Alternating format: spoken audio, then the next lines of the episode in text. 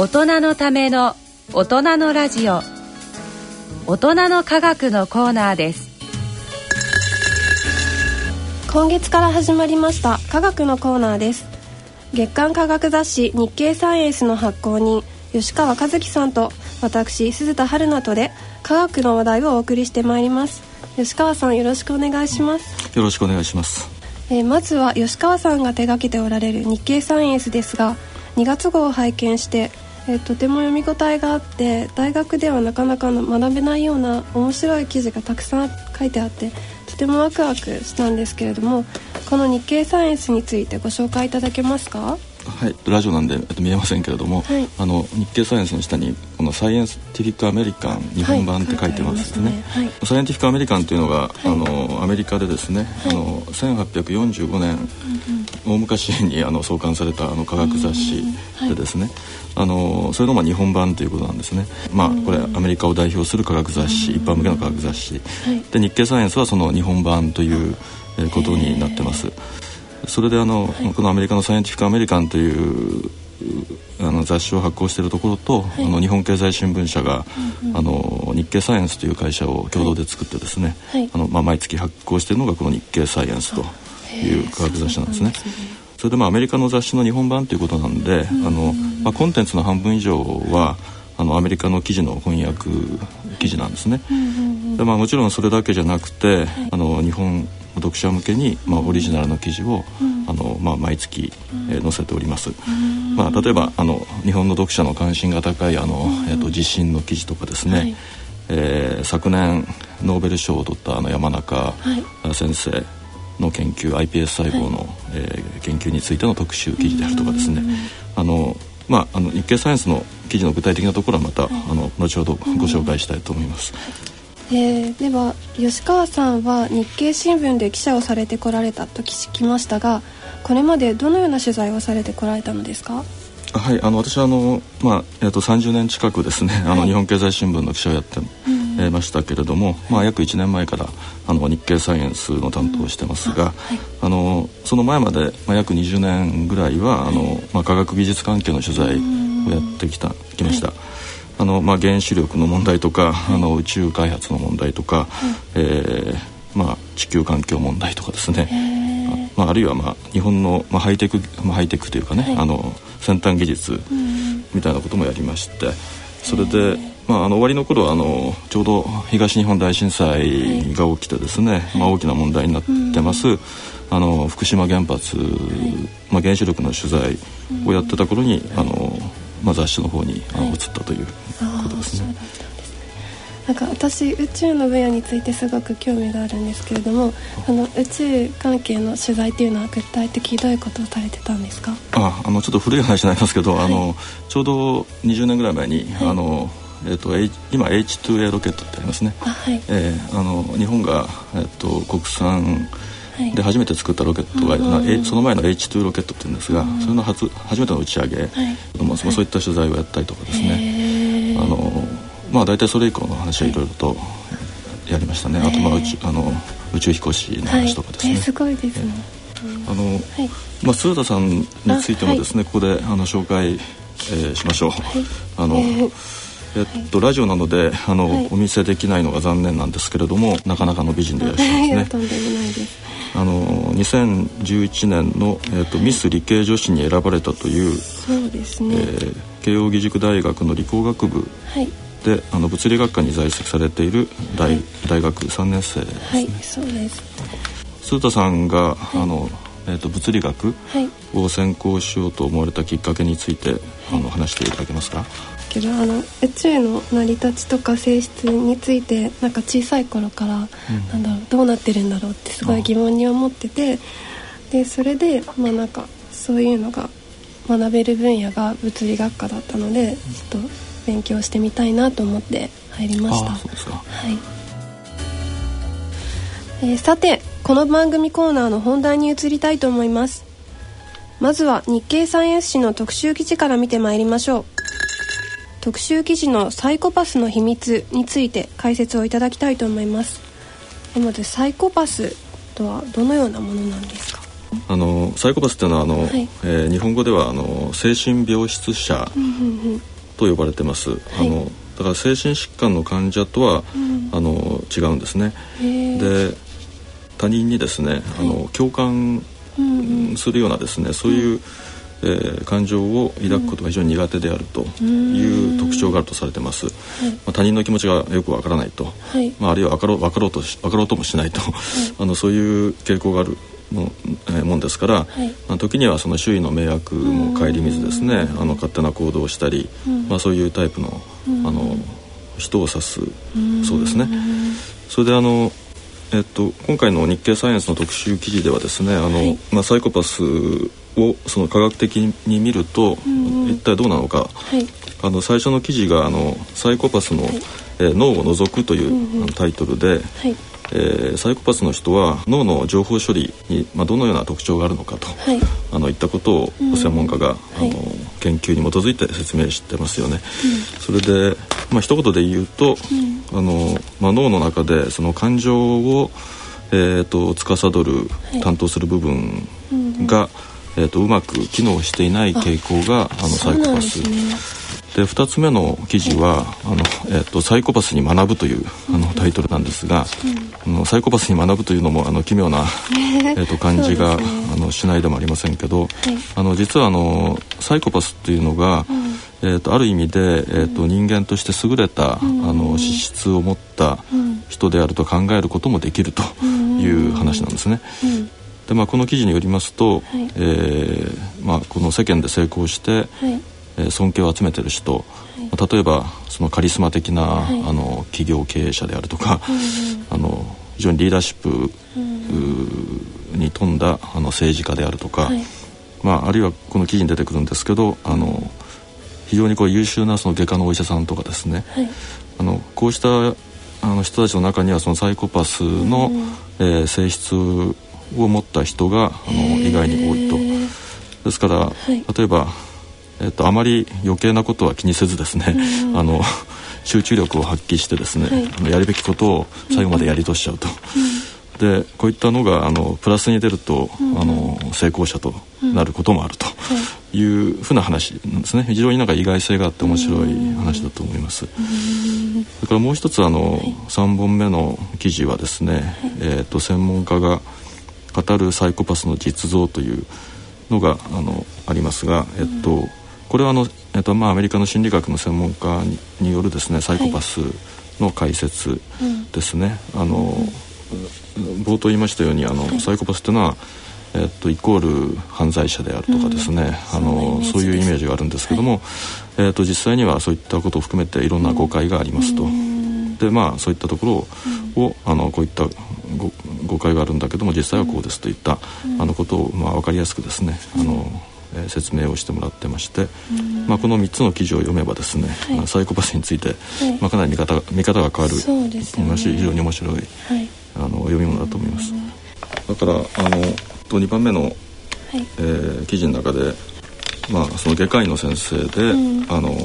の話が出てくるんですけども、今非常にこうあのイギリスを代表するような、うん、ああの、えー、優秀な外科医さんなんだけどもその人の,、あの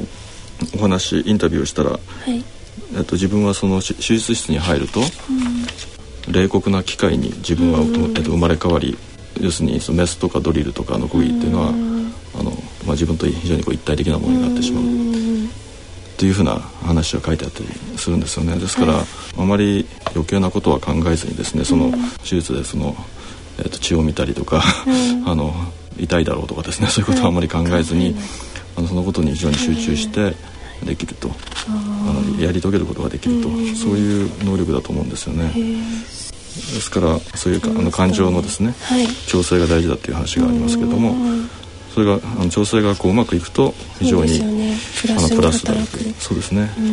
だけどもこれが狂っちゃうと、大変なことになるという人たちであるということ。この38ページに、えー、あなたの知り合いにサイコパスはい。るのかっていうそういう、えっと、心理テストみたいな、あの項目がずらっと並んでまして、はい、20項目からなるそのサイコパシーチェックリストというのが、あのありますけれども、この例えばその感情的だとか、うんうん、いい加減だとか、はい、行動を十分に制御できないとかですね。あるいは口が達者で上辺が魅力的である、うんうん、あのこういうの見てるとあの、はい、当てはまる人は結構そうですね。普通にいそうですよね。いくと思うんですよね、はい、まあ、確かにあのえーと、この20項目中普通の人は大体あの4項目ぐらいなんだけども、うんうん、これが非常に多いとサイコパシー傾向があると。と、はい、いうことなんだけどまあ結局、あのどこからどこまでがサイコパスでどこからどこまでが、うん、あの普通の人というのはなかなか、うん、あの区別できないし、あのこれ読むと本当にはい、あの自分にも当てはまるところはありそうだし、ね、私も一度集中するとなかなか周りが見えなくなっちゃうっていう傾向があるので、うん。うん、ちょっと気をつけようと思います、はい、でもそれは逆に言えば 非常にこういい能力でもありますよね、非常にね物事ややり遂げるためにはね。はい。と,、えーと、サイコパスに学ぶのところでトロッコ問題っていうのがあったんですけどこれについてちょっと解説いただけますか？はい。あのトロッコ問題これはまあその、まあ、トロッコっていうあの、はい、あれが猛スピードで走っていて、うん、あのその先に人間が、うん、えっとえっと、倒れていると、うん、それでそのトロッコを何とかして止めないと、その人たちは助からないと。いう時にどうしますかという、そういうことなんですね。それで、まあ、いろんな パターンの問題があるんですけれども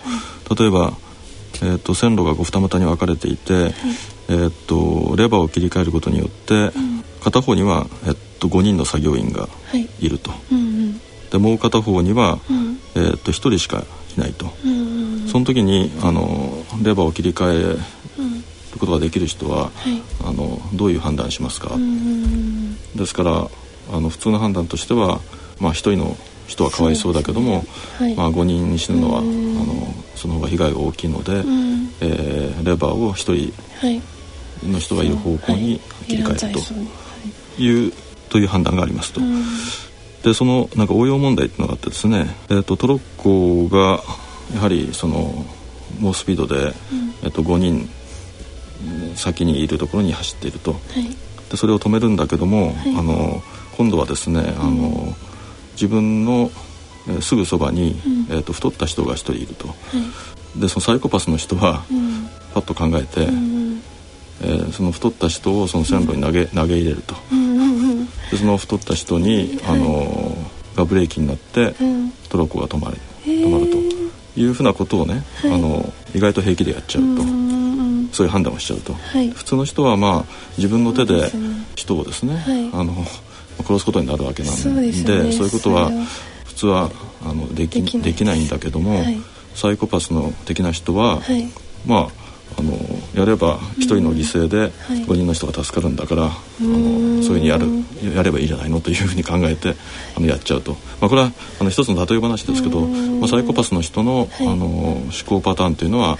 えーとまあ、往々にしてそういう非常にこう合理的に考えて、あまりその感情とは関係なしにあのすぐ行動に移してしまうという。かわいそうとか思うこともなく、うん、そそこが違うとこだというあの解説ですね、まあ、これ面白い例え話だと思うんですけれども、はい。えー、続いては特集記事「温暖化揺らぐ常識」について解説をいただきたいと思います。えー、私九州出身で今年の年末年始も九州に帰省していたんですけれども今年の冬はとりとりわけ本当に寒くてなんか雪とかも普段12月降るの珍しいのに降ったりしてそうですね。本当に地球は温暖化してるのかなって思っちゃったんですけれども、えー、あのそうですね。私も、はい、あの生まれは九州なんでそうなんですね、はい、まあ九州でね、はい、まあ、2月とか3月にパラパラっと雪が降ることは結構ありましたけど、はい、12月にはいすごく珍しいですよね。それで、あのまあ、地球温暖化が、はい、あの進んで、はい、まあ、基本的には地球はあ、まあ、暖かくなってるわけですけれども、はい、あのその割には、えっと、最近の冬は、あの寒いと。で、まあ、九州も日本海側はそうですけどもあの、まあ、いろんないわゆる日本海側の地域というのは、うん、あの大雪に見舞われてましてね。ね、まあ、被害が出たりもしてますよね。それでまあ、あの今回のこの記事はあの、はい、まあ、おすすめの記事っていうのがその温暖化で、はい、寒くなる冬というものですね。はい、まあ、その寒い冬があの、増えてるのは、うん、えっと、日本だけではなくて、えー、アメリカとかヨーロッパの北半球、うん、北半球のアメリカとヨーロッパあちこちで起きていることで、うん、まあ、それは一体なぜなんだと、ね、いうことを、ね、分かりやすく、はい、あの解説をした、えー、記事なんですね。はい、でこの記事によるとですね、はい、あのえーと、大きな理由は、はい、えー、その夏の北極海にあるということですね。うんうん、あのすごい単純にあの言いますと,、えー、と温暖化によって、えー、北極付近の温度が、あの上がると、それで北極海の氷が、えー、夏に大きく、大きな面積が溶けると、でそうすると,、えー、と秋から冬にかけて、あのまあ、その影響でその北極付近の上空の大気の状態が変わると、でその北極の上空にはあの、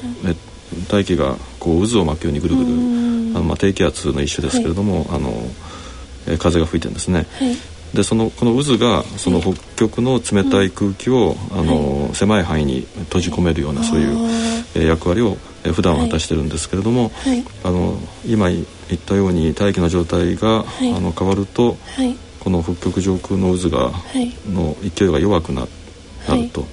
するとあの冷たい空気が、まあ、日本とかあの漏れてきちゃうんですね。そうですね、アメリカとかヨーロッパとかに、うん、場所によって違うんですけどもこう、うん、なな流れ,、えーと、流れ込んでくると、それで、ね、寒くなると。そういう理屈なんですね。まあ、だからまあ温暖化で、えー、冬は冬は寒くなるということですね。あの実際のあのメカニズムっていうかあの、えー、仕組みは、まあ、もう少し複雑で、はい、まあ、その詳しい説明が、まあ、記事には、はい、あのまあ、たっぷりと書いてありますけれども、たくさん書いてあって。はい、えー、まあ、読んでみると、まあ、面白いと思いますよ。はい、えー、吉川さんありがとうございました。えー、このほか面白い日経サイエンス誌の記事がたくさん掲載されています。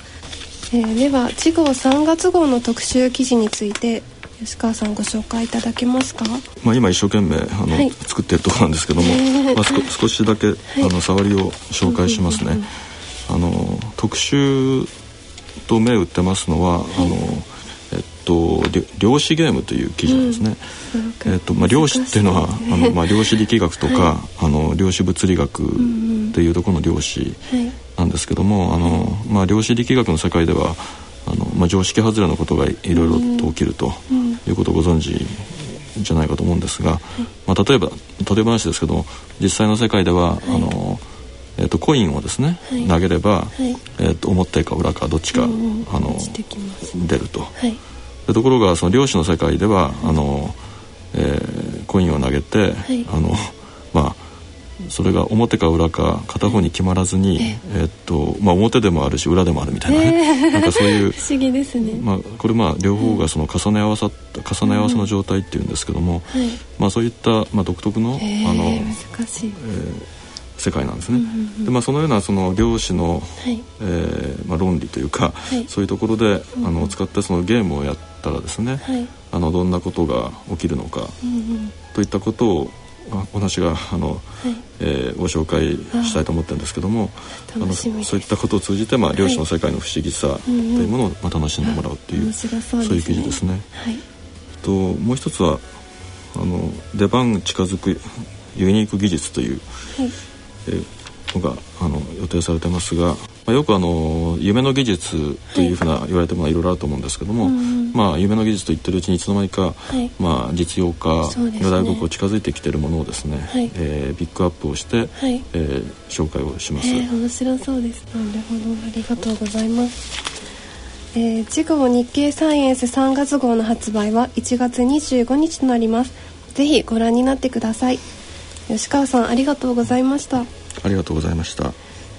えー、次回のこのコーナーは来月2月9日の放送となります